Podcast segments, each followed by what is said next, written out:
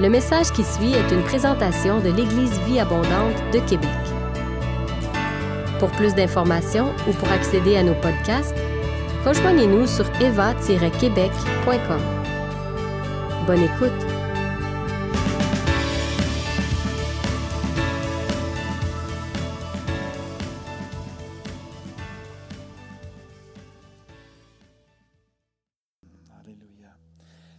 Merci à toute l'équipe de louange ce matin pour euh, le super temps de louange qu'on vient d'avoir. Wow. Le titre de mon message ce matin, c'est Tiens-toi devant le roi. Et euh, pour tous ceux et celles ce matin qui sont peut-être euh, vivent de l'opposition démoniaque, des oppressions, des, des présences, des cauchemars, des oppressions, ce message est pour vous. Pour ceux qui sont aux prises avec la maladie, j'aimerais vous dire que le message est pour vous ce matin. Pour ceux qui vivent peut-être une saison de transition, de reconstruction, euh, pour ceux qui attendent des papiers d'immigration, j'aimerais vous dire, le message est pour vous ce matin. Pour ceux qui vivent des incertitudes, qui, euh, qui, euh, des gens aussi qui se posent des questions par rapport à la pandémie, à savoir qu'est-ce qu'il y a en arrière de cette pandémie-là, qu'est-ce qui se passe exactement. On entend toutes sortes de choses, puis on peut avoir des incertitudes, des préoccupations par rapport à certains agendas qui peuvent avancer. Si c'est votre cas ce matin, le message est pour vous. Euh, pour ceux et celles qui euh, ont des défis avec vos enfants, avec vos petits-enfants, pour les grands-parents, j'aimerais vous dire que le message est pour vous ce matin. Pour ceux qui ont peut-être une crise de foi, la pandémie vous aura entré dedans plus que vous pensiez, mais le message est pour vous aussi ce matin. Et euh, pour ceux qui espèrent une Coupe Stanley pour le Canadien de Montréal, le message est pour vous ce matin aussi. Tenez-vous devant le roi parce que s'il passe à travers les Jets de Winnipeg, ça va être assez difficile la prochaine ronde. Euh, pour ceux peut-être aussi qui euh, vivent avec du péché qui est enraciné en vous, des péchés récurrents, des péchés que vous n'arrivez pas à vous débarrasser, même des péchés peut-être qui sont secrets. Le, message est pour vous. Et euh, donc, je prie que le Seigneur vous donne d'avoir des oreilles pour entendre au-delà de ce que ma bouche va prononcer, mais que vos cœurs puissent brûler pendant que j'apporte le message, que vous entendiez la voix de l'Esprit et particulièrement l'application personnalisée pour votre situation qui vous concerne. Ce matin, j'aimerais m'inspirer de l'histoire d'Esther dans l'Ancien Testament. Esther apparaît dans la Bible comme une femme d'une grande piété qui est caractérisée par sa beauté, sa foi, sa sagesse, son courage, son patriotisme, sa prudence et sa résolution. Dans la tradition juive, Esther est vue comme un instrument de la volonté de Dieu pour empêcher la destruction du peuple juif. L'histoire d'Esther est célébrée encore aujourd'hui, tous les ans, j'espère que vous le saviez, par les Juifs. Elle est fêtée lors de la fête de Purim. Donc, euh, tous ceux et celles qui ont des appareils mobiles, si vous aviez pas encore mis sous, euh, en sourdine, ce serait le bon temps pour être certain qu'on ne soit pas dérangé dans le reste de la rencontre. Et à la maison, c'est correct, vous pouvez garder vos téléphones ouverts si vous voulez. Donc, la fête de Purim euh, est, est célébrée à chaque année. Cette année, en 2021, ça a été célébré le 26 février. Et jeudi, le 25 février, c'était le jeûne d'Esther. Donc, à chaque année, ils fêtent l'histoire d'Esther, le fait que les, les, euh, les Juifs ont été sauvés de cette euh, extermination, cette tentative d'extermination euh, du temps de- d'Esther, justement. D'un point de vue chronologique, on va pouvoir mettre maintenant l'image à l'écran. Le livre d'Esther devrait être à la fin de notre Ancien Testament, pour votre information. Donc, et non pas avant le livre de Job et de Psaume, comme c'est le cas dans vos Bibles. Donc, l'histoire d'Esther s'inscrit dans la période de la domination des rois perses et du temps d'Esdras, comme vous pouvez le voir avec les cercles qui sont présentement à l'écran. On voit vraiment que vos chronologiques bibliques, on devrait retrouver Esther à la fin du livre complètement, euh, juste avant Néhémie avec Esdras. C'est du même temps qu'Esdras. Donc, ça se passe 70 ans, après les 70 ans d'exil. Pour ceux qui sont moins familiers avec l'histoire d'Israël, Israël, à un moment donné, a été séparé en deux, deux euh, se sont divisés en Juda et Israël. Vous voyez en bas de, l'image présentement, Israël, dix tribus, Juda, deux tribus. Et euh, Israël était plus rebelle que Juda. Et euh, Dieu a averti à plusieurs reprises par les prophètes de revenir dans les voies du Seigneur, mais ils n'ont pas obéi et finalement ils, ont- ils sont partis en exil. C'est-à-dire qu'il y a un peuple païen qui est venu les conquérir et qui les a amenés en déportation dans d'autres pays. Et ils sont partis du pays promis, le pays qui appartenait à leurs ancêtres. Et Judas, ça a pris un peu plus de temps, mais ils sont arrivés aussi à cette période-là de, rébellion et ils ont quitté aussi pour l'exil. Et euh, Jérémie avait prophétisé que cet exil-là durerait 70 ans. Donc, notre histoire d'Esther se trouve après les 70 ans.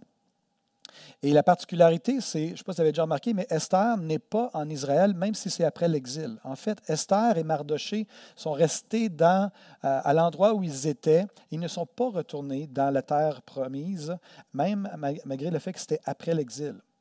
Et ça, ça amenait une tension parmi le peuple d'Israël. Parce que ceux et celles qui étaient retournés en Israël, eux, ils se disaient, on est retourné dans le pays promis, comment ça les autres s'en viennent pas nous rejoindre? Mais la réalité, c'est que pendant l'exil, euh, il y avait des gens qui avaient développé, des, Juifs qui avaient développé des situations confortables euh, dans les pays où ils avaient été déportés et ils avaient décidé de rester là. C'était le cas de Mardoché, qui travaillait au palais royal euh, du roi de Perse, qui était un roi extraordinairement puissant. Il était là dans la cour royale et il servait là. Donc, il n'est pas retourné. Il a cru bon rester là-bas. Peut-être qu'il était obligé parce qu'il était au service du roi, qu'il ne pouvait pas repartir comme il le, voulait. Et Esther, sa cousine, que Mardoché a élevée, qui, euh, Esther avait perdu ses parents. Donc, on les retrouve dans un pays loin d'Israël et il y avait une tension parmi les gens d'Israël à la terre promise qui disaient comment ça, ils ne reviennent pas, ces gens-là et tout. Et ça nous amène aux objectifs, en fait, du livre d'Esther. Esther, vous savez sûrement que la particularité, c'est qu'on ne retrouve jamais le nom de Dieu dans le livre d'Esther. Donc, c'est un livre où on raconte une histoire et toute l'histoire nous montre que Dieu est là, mais on nomme pas son nom. Il n'est pas prié, il n'y a pas de prière. Euh, sinon, les trois jours de jeûne qui vont être décrétés, euh, demandés par Esther. Et les trois objectifs du livre sont quand même assez évidents. Premièrement, c'est de raconter comment le peuple juif a échappé à une tentative d'extermination. Deuxièmement, l'auteur a voulu s'assurer que le peuple d'Israël puisse conserver le souvenir de cette délivrance extraordinaire en célébrant ça chaque année, la délivrance euh, via la fête de Purim. Et troisième objectif, comme je viens de le mentionner, il y avait une tension entre les Juifs retournant d'Israël après l'exil et les Juifs qui étaient restés dans les différents pays.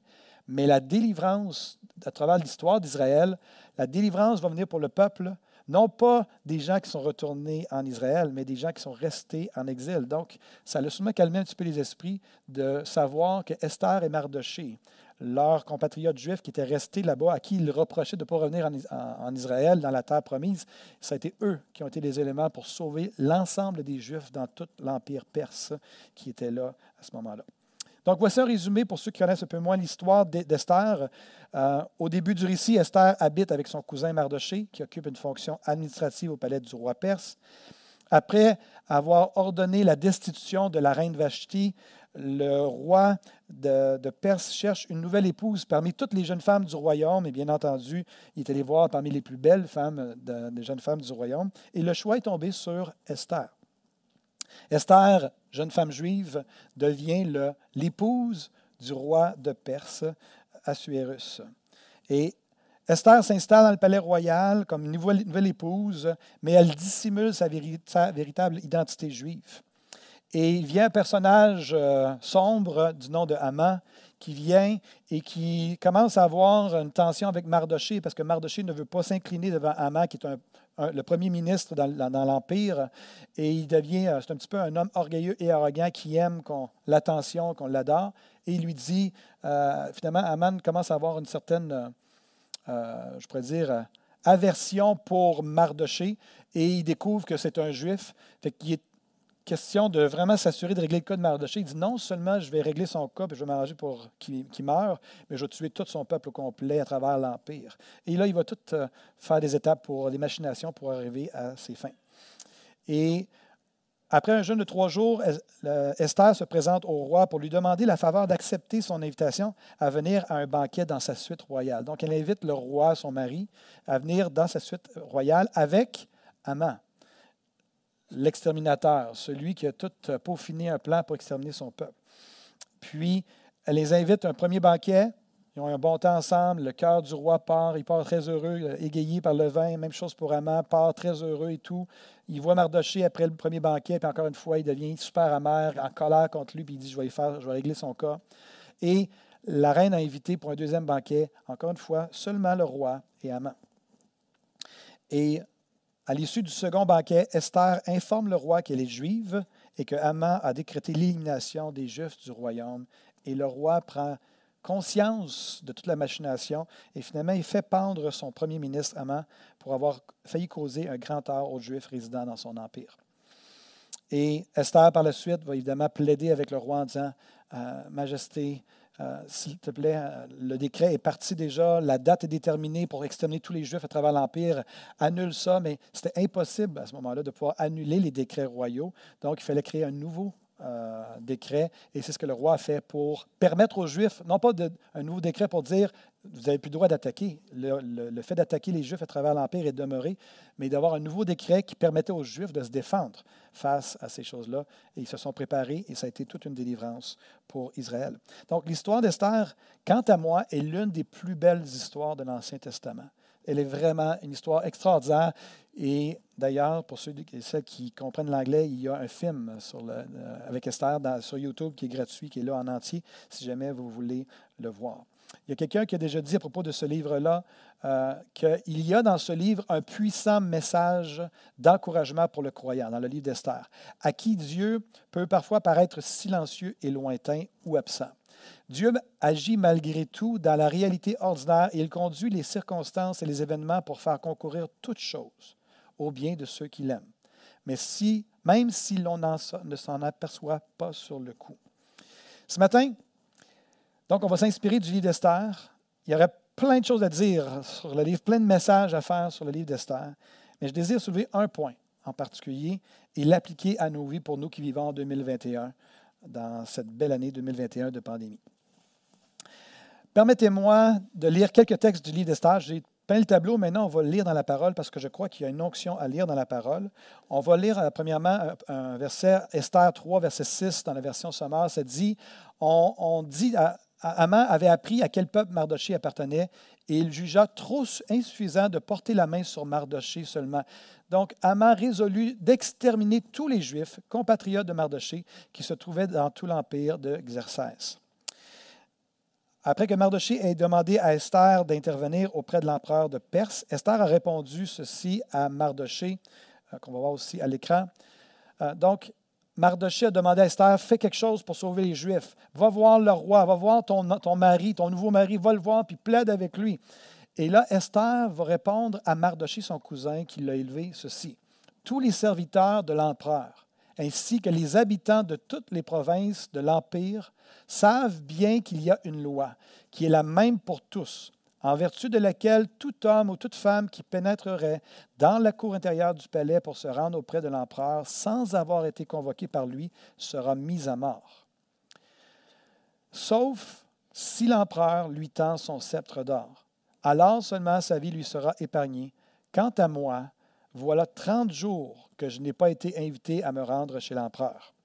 C'était quand même une, une, drôle de relation euh, maritale. Moi, si je ne voyais pas ma femme pendant 30 jours vivant dans la même maison, je pense qu'il y a quelque chose qui n'irait pas bien dans mon mariage. Mais en tout cas, euh, je pense qu'il y avait un harem et, tout ça. Et le point n'est pas là. Inquiétez-vous pas, on ne parlera pas d'harem ce matin. Euh, mais euh, j'aimerais pouvoir maintenant lire à travers quelques versets, puis par la suite, on va vraiment aller dans le point en question. Donc, on voit Esther qui se présente devant le roi, mais avant ça, mettons le contexte. Esther 5, versets 1 à 5. Au bout du troisième jour de jeûne qu'Esther avait demandé, Esther revêtit ses habits royaux et se tint dans la cour intérieure du palais impérial en face des appartements de l'empereur. Celui-ci siégeait sur son trône dans le palais en face de l'entrée de l'édifice. Quand il aperçut l'impératrice Esther qui se tenait dans la cour, il lui accorda sa faveur et lui tendit le sceptre d'or qu'il tenait en main. Esther s'approcha et en toucha l'extrémité. Alors le roi lui demanda Qu'y a-t-il, impératrice Esther? Quelle est ta requête? Elle te sera accordée, même si c'est la moitié de l'Empire. Esther lui répondit, Si l'empereur le veut bien, qu'il vienne ce soir avec Haman au, festin que j'ai préparé en son honneur. L'empereur dit, Dépêchez-vous de prévenir Haman pour que nous nous rendions à l'invitation d'Esther. Au chapitre 7, verset 1 à 6, dit L'empereur et Haman arrivèrent pour, donc pour festoyer avec l'impératrice Esther, ce deuxième jour, pendant que l'on buvait le, vin, l'empereur demanda de nouveau à Esther, Dis-moi, quelle est ta requête? Euh, Donc, on parle de, deuxième banquet. Euh, dis-moi, quelle est ta requête, impératrice Esther Elle te sera accordée. Quelle est ta demande? Même si c'est la moitié de mon empire, tu l'obtiendras. L'impératrice Esther répondit, Si l'empereur veut m'accorder une faveur, si l'empereur le veut bien, que la vie sauve me soit accordée, c'est là ma requête, que la vie sauve soit aussi accordée à mon peuple, telle est ma demande. En effet, moi et mon peuple, nous avons été livrés pour être massacrés, tués et exterminés. Si nous avions seulement été vendus comme esclaves et servantes, j'aurais gardé le silence, car dans ce cas, notre infortune ne vaudrait pas la peine que l'on importune l'empereur. Alors l'empereur Xerxès, ou Assuérus, demanda à l'impératrice Esther Qui est-il, celui qui a eu l'audace de concevoir un tel dessein? Où est-il Esther répondit, Le persécuteur, l'ennemi, c'est Haman, ce misérable. On voit un peu plus loin dans le, même chapitre, verset 10. On pendit donc Haman à la, à la potence qu'il avait lui-même préparée pour Mardoché. Alors la colère de l'empereur s'apaisa. Ce même jour, l'empereur fit donc, à l'impératrice Esther de tous les biens de Haman, le persécuteur des Juifs, et Mardoché fut introduit en présence de l'empereur, car Esther avait révélé quel était le lien de parenté euh, son lien de parenté avec euh, elle. Alors l'empereur retira de son doigt l'anneau qu'il avait repris à main et le donna à Mardoché. Esther le chargea de gérer tous les biens de Haman. Puis Esther parla de nouveau à l'empereur. Elle se jeta à ses pieds. Elle le supplia en pleurant de réduire à néant le mal organisé par Haman d'Agag et les projets qu'il avait formés contre les Juifs. L'empereur tendit le sceptre d'or à Esther. Alors elle se releva et se tint debout devant lui. Quelle belle histoire. Le point que je veux faire ressortir ce matin est celui-ci. Avez-vous remarqué qu'Esther a toujours, toujours gardé son attention sur le roi? Même en présence d'une menace d'extermination et en présence de son ennemi qu'elle a invité d'ailleurs au banquet. Elle est à son premier banquet pendant tout le premier banquet, il y a Haman, son ennemi, qui est là, qu'elle a elle-même invité, et il y a le roi qui est là. Mais toute son attention demeure constamment sur le roi. Elle est restée tranquille, elle a gardé son attention sur le roi en présence de son adversaire. Et je crois que c'est un principe important pour nous, les enfants de Dieu, ce principe que toute notre attention doit demeurer sur le roi. Même s'il y a de l'opposition autour de vous, sur vous, dans votre entourage, tiens-toi devant le roi. Toujours. Même si l'ennemi est là, notre attention ne doit pas être sur l'ennemi. Notre attention doit être sur le roi. Il est vrai que notre adversaire, le diable, rôde comme un lion rugissant qui cherche une proie à dévorer. Et on sait comment ils les lions, ils tournent, puis ils rôdent autour, puis ils, sont là, ils sont proches. C'est comme ça que, que l'apôtre Pierre a décrit notre ennemi. Il rôde, il est là, on sait qu'il est là. Si ce n'est pas lui, c'est ses démons qui sont autour de nous. Et c'est normal qu'on soit l'objet de, l'attention de l'adversaire. Et Jésus a dit aussi que le voleur ne vient que pour dérober, égorger et détruire. Donc, c'est normal d'avoir tout ça. Mais Jésus dit, mais moi, je suis venu afin que mes brebis aient la vie, qu'elles aient la vie en abondance. Et euh, moi, je donne ma vie pour mes brebis. Je suis un bon berger. Donc, on parle de garder les yeux sur le roi, mais on parle aussi de garder les yeux sur le bon berger, celui qui nous protège et qui prend soin de nous. Peu importe, la menace, peu importe les attaques, on est appelé à fixer notre attention sur le bon berger, sur le roi, et de rester devant lui. Aussi inconfortable que ça puisse être. Je ne sais pas si vous avez déjà remarqué, mais l'ennemi est souvent vu dans la cour céleste dans les Écritures. Est-ce que vous avez remarqué ça? Entre autres, euh, dans Job, effectivement, j'ai entendu Job dans la salle. Job, ça commence au début, puis euh, l'Éternel dit à Satan, D'où viens-tu? Et Satan répondit à l'Éternel, De parcourir la terre et de m'y promener. Puis là, il dit, est-ce que tu as vu Job, mon serviteur extraordinaire? Puis là, il y a une conversation. Vous vous rappelez ça? Hein? Moi, à chaque fois que je lis cette histoire-là, il y a quelque chose qui twiste à l'intérieur. Je ne suis pas confortable avec ça. Je ne comprends pas la dynamique que Satan soit dans la, cour céleste puis qu'il parle avec l'Éternel, qui, qui ait accès. Je ne comprends pas ça. Je vais être honnête avec vous, je ne comprends pas ça. Ça twiste à l'intérieur. Mais je dis une chose, c'est que quand je regarde mon roi, lui, il n'a pas l'air énervé, pas en tout. Et mon attention est appelée sur le roi et moi, je vais être comme mon roi, c'est lui qui règne sur ma vie. Si lui n'est pas énervé par ça, moi, je ne vais pas être énervé par ça. Mais mon attention reste sur lui. Un autre texte dans Zacharie 3, je ne sais pas si vous vous rappelez de ça, ça dit ça, que, Zacharie a vu en esprit qu'il y avait Josué, le souverain sacrificateur, qui était au ciel, et il était avec plein de linchal sur lui. Puis il y avait Satan à son côté, puis qui l'accusait devant, devant le Seigneur, devant l'ange de l'Éternel et tout ça. Puis finalement, l'ange de l'Éternel a dit enlevez son vêtement et mettez-lui un vêtement propre. Mais encore, Satan est encore là. Il était présent, il rôdait comme un lion rugissant, il cherchait à discréditer, à voler et à détruire. J'aime pas ça, hein? mais c'est comme ça. Satan s'est permis d'aller éprouver Jésus dans le désert. Hein? Il rôdait autour même de Jésus. Donc, c'est une réalité qui est là. Ça me rend inconfortable, mais c'est comme ça. L'apôtre Paul disait aux Éphésiens, justement, concernant l'ennemi, il dit, au reste, fortifiez-vous dans le Seigneur et par sa force toute puissante. Car nous n'avons pas à lutter contre la chair et le sang, mais contre les dominations, contre les autorités, contre les princes de ce monde de ténèbres, contre les esprits méchants dans les lieux célestes. Il y a des gens qui lisent ce texte-là et ils pensent que c'est ce que Paul voulait dire, c'est on a un mandat d'aller s'attaquer à ces principautés-là, ces dominations-là. Et je ne crois pas du tout que ce que l'apôtre Paul voulait dire, euh, c'est ce qu'il a dit quand il a écrit ça. Ce qu'il disait ici, c'était nous avons la victoire, mais nous, notre rôle, c'est qu'on fait ce que le Seigneur nous demande de faire et lui s'occupe de l'opposition. Elle est là, elle est présente, elle est, euh, elle est même, il y a des on sait pour ceux qui ont lu un petit peu des livres sur la démonologie, tout ça, on sait qu'il y a des principautés dans des régions. Comme disait mon épouse, me semble, il y a quelques temps ici devant la caméra, moi, je rentre dans une ville et je sens les ambiances. Je suis capable de dire, il y a une ville ici dans la région de Québec, à chaque fois que je rentre dans cette ville-là, je sais qu'il y a une ville où il y a un esprit d'adultère, de convoitise et de sensualité. Je rentre dans la ville et je le sens. Et je sais qu'il y a une principauté qui est là. Mais est-ce que mon rôle, c'est de rentrer dans cette ville-là de commencer à m'attaquer à ça? Non, moi je pense que mon rôle, c'est ce que Jésus a enseigné, c'est je rentre dans cette ville-là, on fait l'évangélisation et on va découvrir chez les gens, on va découvrir cette dynamique-là dans la vie des gens qui sont sous cet esprit-là. Mais au fur et à mesure qu'on délivre les gens, quand on rentre dans cet endroit-là, les choses commencent à tomber et l'esprit commence à perdre. C'est comme une pieuvre qui commence, on commence à y enlever des doigts, puis là, sa puissance et sa force dans cette région-là commencent à diminuer.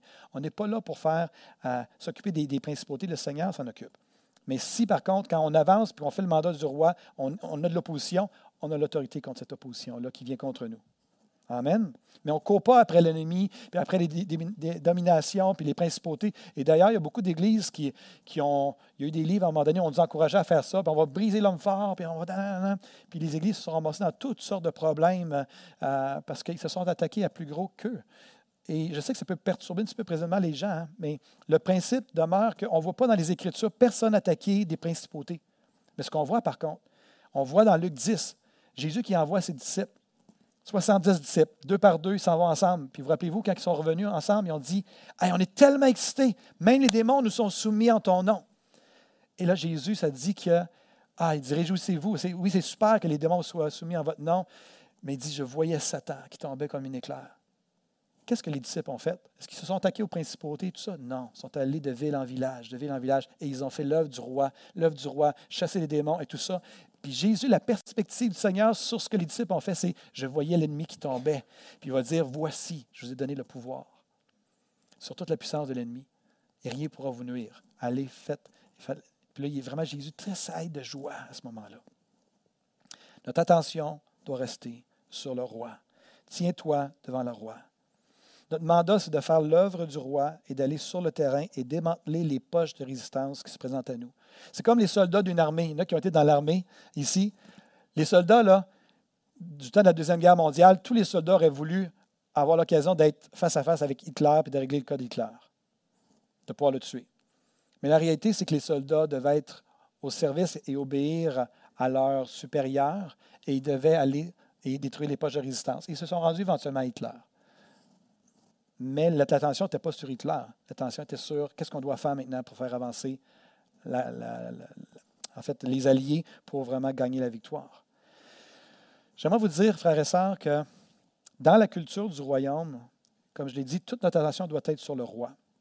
Mais l'ennemi et ses démons aiment avoir de l'attention. Et j'aimerais vous encourager j'ai été témoin à l'occasion, en parlant avec certains d'entre vous, qu'il y a des gens parmi nous à l'Église Abondante que votre discours, vous parlez beaucoup de l'ennemi, mais je vous entends peu parler du Seigneur. C'est comme si vous êtes toujours en, bataille contre l'ennemi Et j'aimerais vous encourager à changer de paradigme. Tiens-toi devant le roi.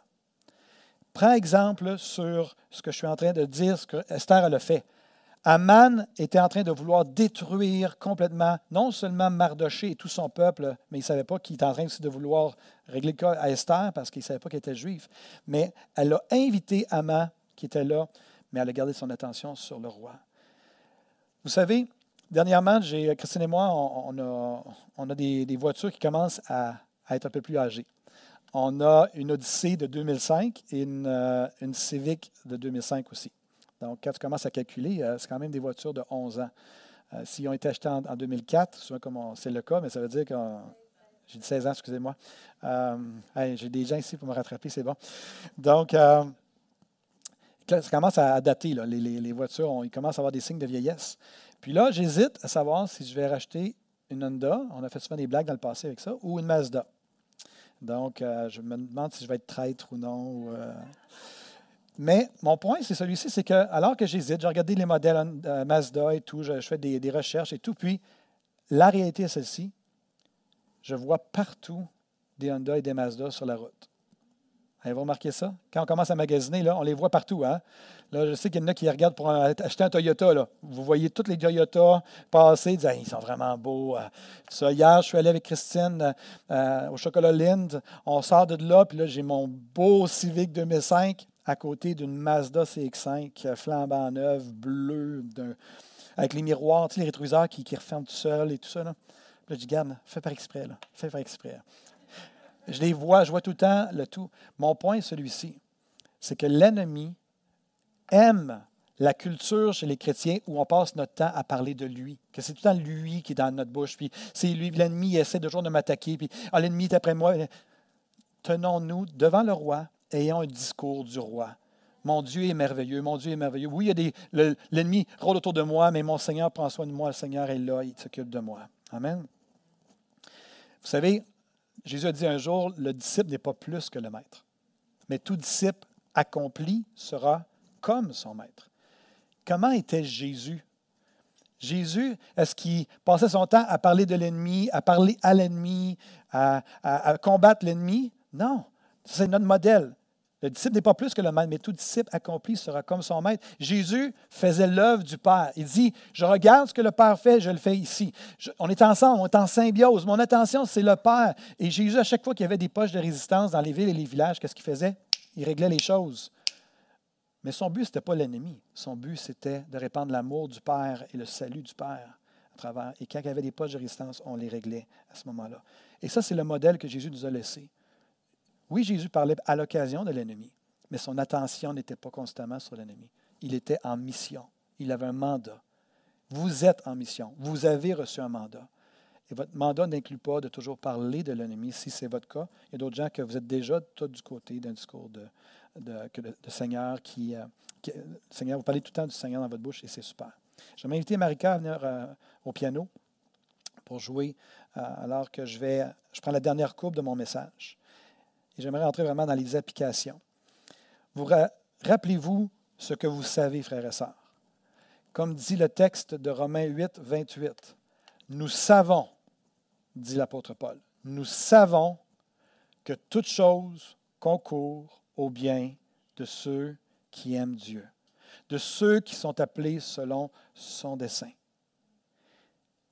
En commençant mon message, j'ai dit pour tous ceux et celles qui vivent de l'opposition démoniaque, ce message est pour vous. Tenez-vous devant le roi. Donnez pas d'attention à l'ennemi. Tenez-vous devant le roi. Si vous avez besoin d'aide, vous venez nous voir. On va vous aider. On a un ministère de délivrance à l'Église abondante. On peut vraiment venir vous aider, venir à vos côtés. Puis même dans notre aide en tant que euh, PGI ou euh, en tant qu'équipe de délivrance, toute notre attention va être sur le roi, dans la démarche.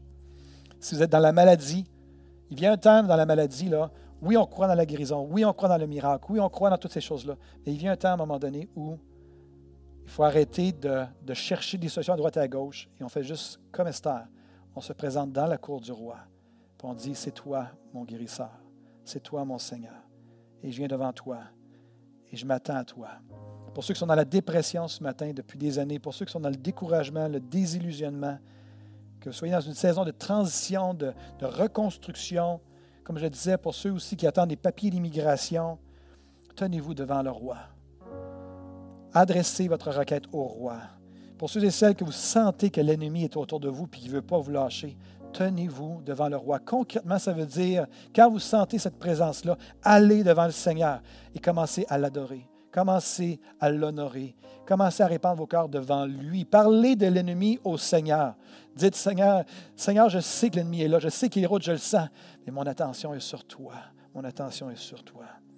Pour les couples en difficulté, pour ceux qui ont des difficultés avec leurs enfants, pour ceux qui sont dans une crise de foi, c'était le bon temps de rester devant le Seigneur. je parlais aussi des péchés enracinés, ces fameux péchés qui, s'attachent à nous. Tiens-toi devant le roi avec ce péché-là et, renonce-le, dépose-le devant le roi. Dis, je ne veux plus ça, je ne veux plus ça. Et de ne pas écouter les voix de l'ennemi.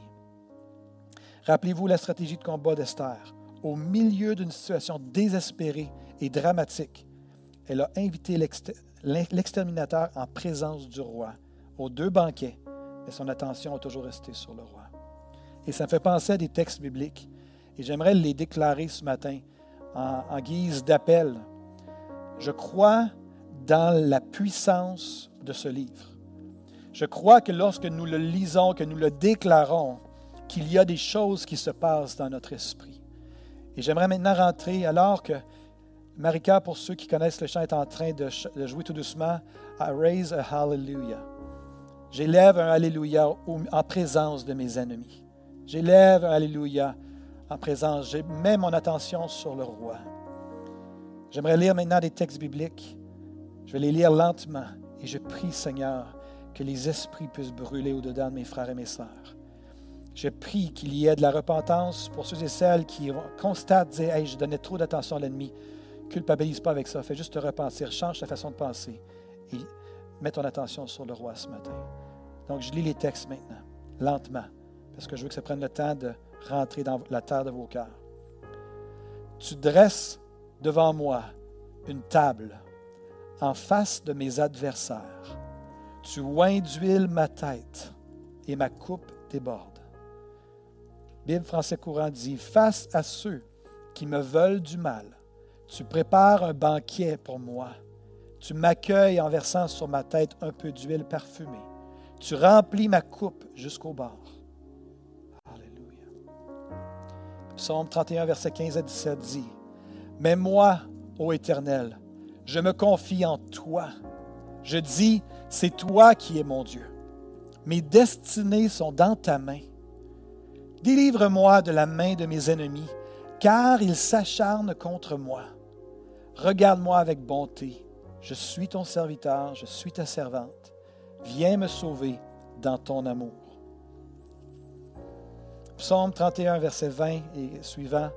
Combien grande est la bonté que tu tiens en réserve pour ceux et celles qui te vénèrent, et que tu viens répandre sur ceux qui s'abritent en toi, au vu de tous les hommes. Loué soit l'Éternel, car il m'a témoigné son merveilleux amour lorsque j'étais comme une ville que l'on assiège. Vous, fidèles de l'Éternel, aimez-le tous. L'Éternel garde les croyants, mais il punit sévèrement les arrogants. Soyez forts et prenez courage, vous qui vous attendez à l'Éternel. Psaume 18, versets 18 et 40. Dieu me délivrera de mon adversaire puissant, de mes ennemis qui étaient plus forts que moi. Tu me ceins de force pour le combat. Tu fais plier sous moi mes adversaires. Éternel, psaume 35, verset 1. Défends-moi contre mes adversaires. Voyez l'attention qui est sur le roi. Éternel, défends-moi contre mes adversaires. Combat ceux qui me combattent. Psaume verset 68, pardon, verset 2. Dieu se lève, ses ennemis se dispersent et ses adversaires fuient devant sa face.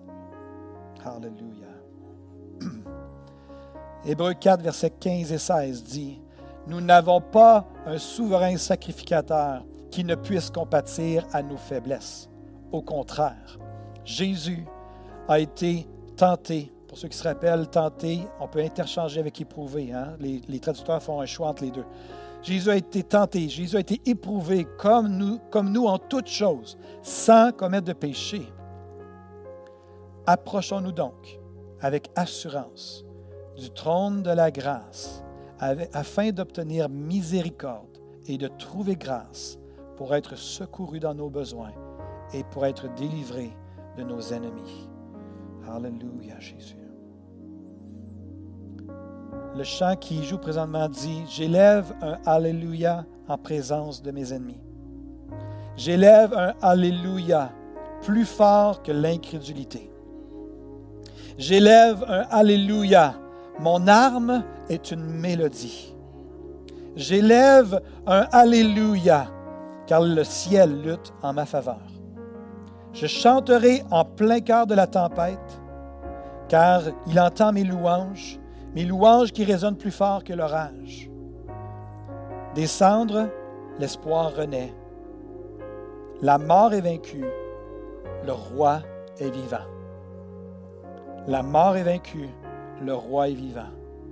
Mon frère, ma soeur, ce matin, je déclare, ton roi est vivant. Tiens-toi devant le roi, peu importe ce que tu vis, peu importe l'oppression, peu importe la pression, peu importe qu'est-ce qui se passe. Si tu as besoin d'aide, demande à tes frères et sœurs aussi de se tenir devant le roi avec toi. Ne demeure pas seul dans ton combat. Nous sommes là pour prendre soin les uns des autres. Que le règne de Dieu puisse s'étendre ce matin alors que je parle. Que le règne de Dieu puisse s'étendre dans le cœur de mes frères et de mes sœurs. Alléluia. Alléluia. J'aimerais inviter l'équipe de louange à venir revenir nous rejoindre, Bertha, si possible, avec l'équipe au complet. On va refaire le dernier chant. Je n'ai pas les paroles devant moi, mais on va le refaire parce qu'il était tellement pertinent. Alléluia. Nos frères et nos sœurs qui sont à la maison ont, tellement hâte de vous voir. On est content de voir ceux qui sont ici ce matin. On a hâte de pouvoir vous retrouver. Entre-temps, tenez-vous devant le roi. Tenez-vous devant le roi. Tenez-vous devant le roi. Je vais laisser la place à l'équipe de louanges qui vont terminer. Bertha, tu vas faire le chant, puis après ça, tu pourras euh, clôturer ou euh, conclure plutôt euh, la rencontre. Mais je vous bénis, mes frères et mes sœurs. On vous aime. Le Seigneur vous aime. Le roi vous aime. C'est ce qui est le plus important. Et on chante un dernier chant et, pour sceller tout ça. le dernier chant qu'on a fait dans le temps de louange.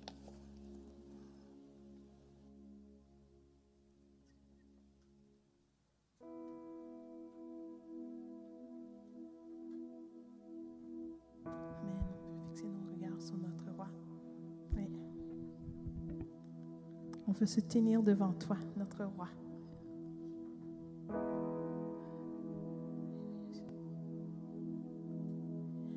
Les yeux fixés vers toi, j'oublie les problèmes autour de moi pour t'adorer, mon roi, être guidé par toi.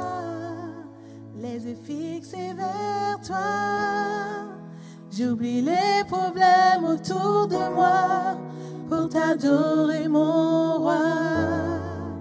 Être guidé par toi. T'adorer, t'adorer. Je veux t'adorer, t'adorer. Je veux t'adorer, t'adorer. Seigneur, t'adorer. Je veux t'adorer, t'adorer. Je veux t'adorer, t'adorer. Je veux t'adorer, t'adorer. Seigneur, t'adorer. Les yeux fixés, les yeux fixés vers toi. J'oublie les problèmes autour de moi pour t'adorer, mon roi. Être guidé par toi. Je fixe mes yeux sur toi, les yeux fixés vers toi. J'oublie les problèmes autour de moi pour t'adorer, mon roi. Être guidé par toi. Je veux t'adorer, t'adorer. Je veux t'adorer, t'adorer. Je veux t'adorer, t'adorer. Seigneur, t'adorer. Je veux t'adorer. Je veux t'adorer, t'adorer, Seigneur, t'adorer. Je veux t'adorer. Je veux t'adorer, t'adorer. Seigneur, t'adorer. Je veux t'adorer. Je m'écris loué soit l'éternel et je suis délivré de tous mes ennemis. Je veux t'adorer, t'adorer. Seigneur, t'adorer. Une dernière fois, je veux t'adorer. Je veux t'adorer, t'adorer. Seigneur, t'adorer. Je veux t'adorer, t'adorer. Je veux t'adorer, t'adorer. Seigneur, t'adorer.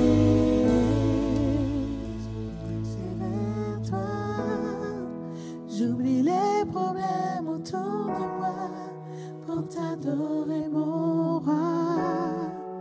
Être guidé par toi les yeux fixés vers toi. J'oublie les problèmes autour de moi pour t'adorer, mon roi. Être guidé par toi. Mes yeux fixés vers toi. Mes yeux fixés vers toi. J'oublie les problèmes autour de moi pour t'adorer, mon roi. Être guidé par toi? Mes yeux fixés vers toi. J'oublie les problèmes autour de moi pour t'adorer, mon roi. Être guidé par toi. Alléluia. Oui, Seigneur, nous voulons être guidés par toi. Nous voulons garder nos yeux sur toi, Seigneur, pas seulement en ce moment, mais plus tard, demain, après-demain, toute la semaine peu importe les circonstances qui vont arriver, Père, je prie que tu donnes à ton peuple de garder leurs yeux sur toi, de tourner, de se tenir devant toi et de croire dans ton secours, de croire dans ta puissance, de croire dans ta bonté encore pour eux et qu'ils l'expérimentent, Seigneur, tout le long de cette semaine, Papa. Que chacun, Père, que ce soit ceux qui vivent des combats, que ce soit ceux qui vivent des, dépendances ou, qui sont prises avec des péchés, Seigneur, Papa, je prie qu'ils vivent ta délivrance, Papa qui prient et qui vivent ta délivrance. Je m'écris, loué soit l'Éternel et je suis délivré de tous mes ennemis. Donc, soyez bénis, soyez bénis, soyez remplis de la présence de Dieu. Que continuez à louer le Seigneur, continuez à l'adorer, continuez à rester vos yeux sur lui alors qu'il combat pour vous, alors qu'il est à l'œuvre autour de vous. Soyez bénis, passez une belle semaine et continuez à adorer là où vous êtes. Vous pouvez continuer à parler, euh, adorer le Seigneur.